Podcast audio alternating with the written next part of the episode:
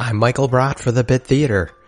There is indeed truth in comedy and comedy in truth, but there is also plenty of comedy to be plumbed in crazy.